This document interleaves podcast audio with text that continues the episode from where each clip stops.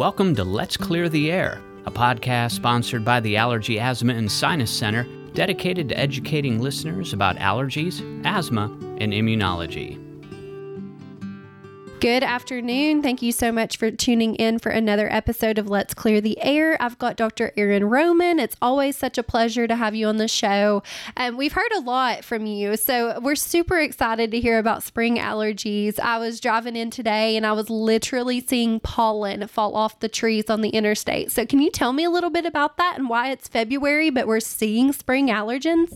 Yeah, it's great to be back, Kaylie. Thanks for having me. I'm really excited to talk about spring allergies with you today. You know, I was just having a conversation with another physician um, a couple of days ago about the fact that spring pollen season seems to have come early this year. Yeah. And, you know, for those of us, especially in Tennessee, and I think this affected most of the country, certainly the Southeast, if you remember over uh, Christmas, we had that deep freeze where we were at sub zero temperatures. And I really thought this is going to be great for our allergy sufferers. We're going to get a really cold winter. You know, it'll probably be prolonged and maybe um, spring will start late this year. I had really high hopes for a good spring pollen season. But as you know, that seemed to be the only true freeze that we actually had. And since then, temperatures have just been unseasonably warm. Of course, we've loved seeing the daffodils out. We have loved getting to enjoy our long walks, like you and I were talking about earlier. But for allergy sufferers, this may not be the best news of the year. I hate to be the one to break it. So you're right, pollen is already out. Um, I just looked at the local pollen count for Knoxville actually, and tree pollen is already being detected. So it's here, and unfortunately, we haven't reached the peak of it yet. I expect that the peak is probably another maybe even month away before we are in peak spring pollen season but it's here it's detectable and you know i often tell for this very reason i often tell my allergy patients your routine medicines and things that you're taking, those need to be started in February because you just never know when it's going to be a year like this one and spring pollen season comes early. And we were talking also about tennis and some of these spring sports that are already starting practices. So, uh, what would you tell the athletes that are having a hard time with the spring allergens this early? That's a great question, Kaylie. So, we have a lot of student athletes and those of us like me who are adults and not really athletes per se, but like to be outside, you know, playing around on the tennis court or playing basketball with our kids or going on those long walks. So, whether you're an athlete or not, I think it's important to know that spring pollen season is here. And what I would tell, especially our, our young athletes, is you know the practice season and the the game and match season is going to be busy but you've got to make time to take care of your allergies. If you don't it's going to catch up with you and you're going to end up missing and being disappointed because your allergies bring you down. So what i would tell um, our, our athletes who are allergy sufferers is make sure you're already going on your routine spring allergy medicine. For a lot of patients that's you know an allergy tablet and an allergy nose spray. If that's in your protocol, that should already be going for you, and you should be doing that on a daily basis. The other thing that's important in what I was talking about or, or referring to with it getting busy with practices and games, if you're on allergy shots, for instance, You've got to make time to get into the office for those. If you don't, you can expect to suffer because of it. So, take that extra few minutes to either ask the coach for the time off to run and get your allergy shot or plan for it on a day that you don't have practice or game because you're you're really going to be thankful to yourself that you took the time to get in and, and take care of your allergies. And I'm sure since it's February, we're still going to see some of that winter weather come back. I know we're talking spring allergies, but it's still it's still February. I mean, we're having winter. And is there going to be trouble for those patients that are already on their allergy medicine now? Are they going to be reacting harder and stronger? I think you know um, that's that's really good to think about ahead of time. You're not you're never going to set yourself back by going ahead and getting started on your regimen. So don't worry about the fact that you know we still could have snow. We don't know. You know it's the weather is so difficult to predict. But if you're going on your allergy medicine now you're moving in the right direction. Now the tricky part is if we do get another freeze and another week or two of cold weather it's tempting then to stop your allergy medicine during that time and think well i probably don't need it. We're back to winter again. Right. you know you and i both know how this weather is in the southeast. It seems like spring one day and winter the next and summer the next. So don't be fooled in that yes we go back to colder temperatures again but don't stop the allergy medicine. Once the spring pollen season has started i can assure you it's here to stay. And even if we do get you know a couple of snows or freezes yet to come you'll be glad you stayed on your allergy medicine and your allergy regimen if that includes allergy shots for you. That's great. What would you tell somebody that typically runs quite a bit? They already have asthma symptoms. Should they always have that inhaler with them as long as they're running, or how, how does that need to be played out? Sure. Now, of course, every patient is going to have an asthma action plan that they've discussed with their provider. But just as a generalization, things I feel comfortable talking about on the podcast, yes, if you are an asthmatic and a rescue inhaler is part of your plan, that needs to be with you at all times. And that includes on a run or during some sort of exercise. Even if you do your run indoors and you think, well, I'm not exposed to the allergens, I'm just on the treadmill, you know, at my local gym great but you're you never know when your asthma symptoms could hit.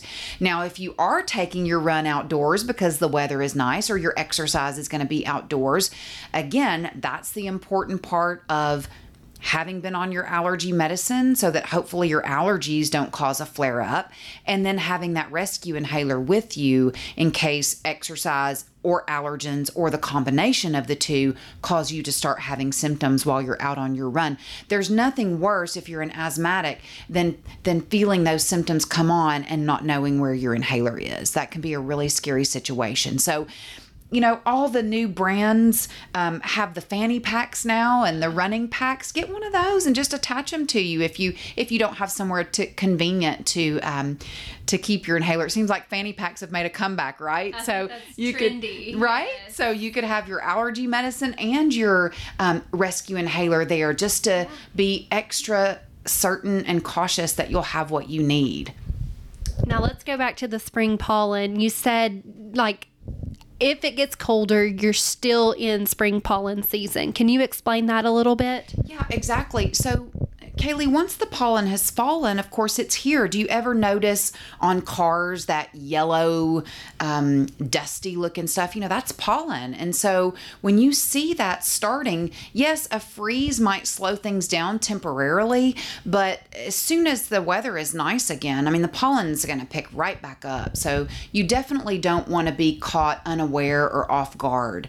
Um, the tree pollen season in Tennessee and then the Southeast is a pretty long season. Of course, we know it's already started this year, and that can go well into April. It'll start tapering off by the end of April, early May, but then, of course, what have we got? Grass pollen season is right around the corner and late spring early summer is grass pollen so if you want to know the truth of the matter now that um, pollen season has started. Of course, even a rainy day can dampen the pollen for a day or two, but then that just encourages more growth of all these trees and flowers and things that we enjoy seeing but don't necessarily enjoy inhaling if we are pollen sufferers.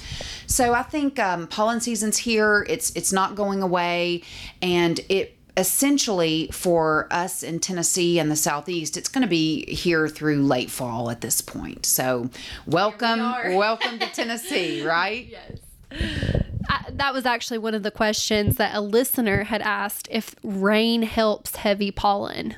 Yeah, um, I, I think we've sort of alluded to that already, but rain might bring down um, the the pollen count immediately on that particular day, but it certainly doesn't help with the overall, you know, big picture of pollen because it's again, you know, what makes the flowers grow, rain and sun. What makes the trees grow, same thing. So that's only going to um, contribute to worsening pollen down the road. So, you know, allergy sufferers tend to like those rainy days in the spring because it does give you just sort of a temporary relief from it all floating around in the air.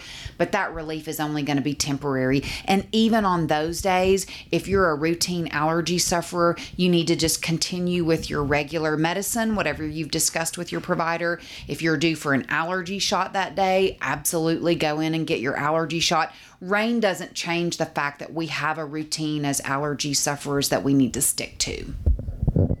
Exactly. I just find it so miserable to kind of be thinking about each day if is it going to rain? I'm going to have some relief. So, what are those next steps for somebody that is truly having a hard time with their spring allergies?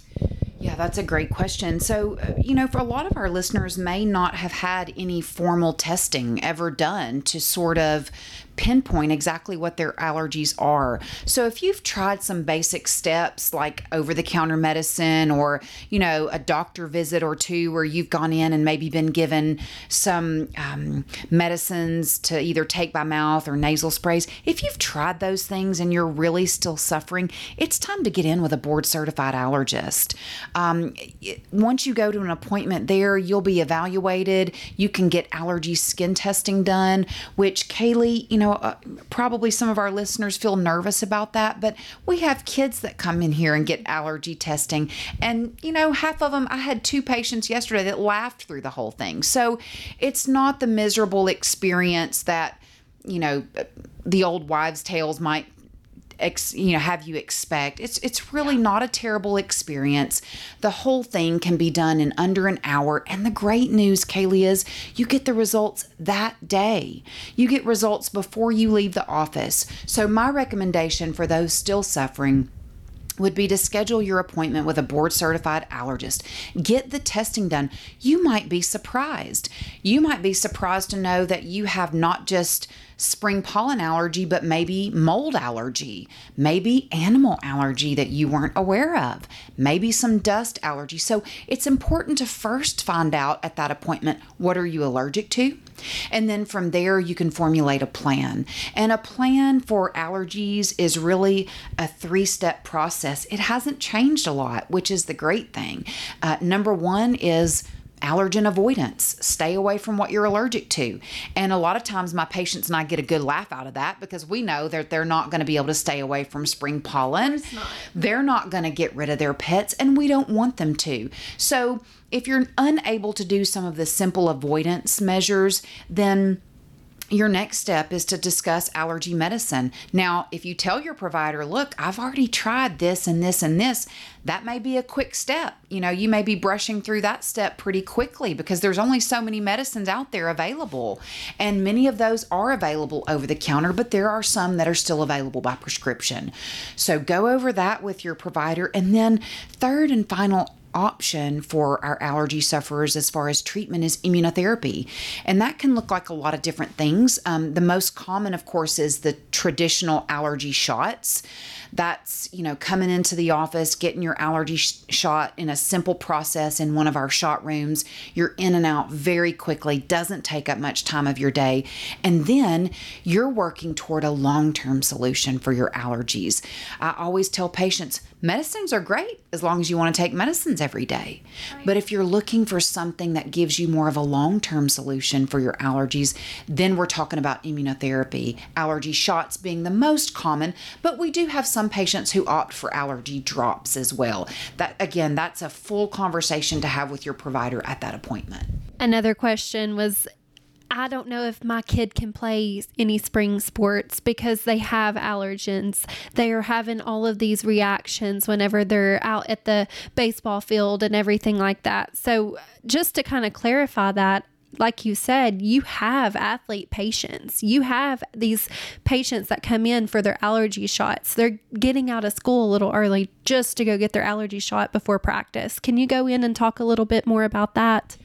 Sure, I have uh, parents, especially that just you know feel heartbroken for their children who are out there on the field or the court or whatever it is, and they are really suffering, whether that's from their asthma or their allergies or a combination of both. And I try to take some of that burden off them and let them know that it's my job to find a regimen that works for your child that keeps them doing everything that they want to do. Asthma, allergies, nothing should stop your child from being able to do what they want to do.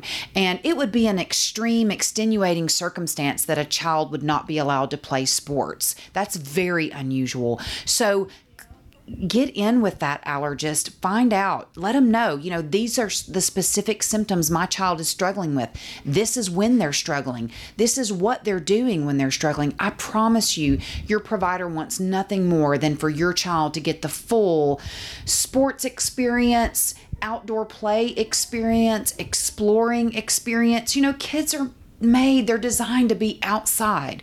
So when the weather is good we want them to be outside and we but we want them to do so safely. And if your child's allergies or asthma are out of control it can feel like it's not safe and that's a scary situation to be in. So as a parent myself as an allergist i i want to see kids out there at their full potential. So yes that's a great question. Uh, your child can play sports whether they have asthma or allergies or both and we want to be here to help them do that. And there's no better time than getting them in now. That's right. Don't wait. I mean the season is upon us. We don't you know a lot of people think well i, I the season's already here. I might as well wait until it's over. No, no, we can make a difference with just some small changes within a matter of days. So please don't wait. Don't feel like you've waited too long. I can assure you we can make a difference. Great. Thank you so much, Dr. Rohman. And you can find Dr. Rohman at our Crossville, Cookeville, or McMinnville offices. Thank you again for being here today. And it's spring, so I'm sure we'll get many questions. So, as always, you can reach out to Dr. Rohman through our AASC website. Thank you for listening for another episode of Let's Clear the Air. We hope you've enjoyed this episode of Let's Clear the Air. Please consider following this podcast and remember, if you want helpful and accurate information about allergies and asthma, our allergy experts are here to clear the air.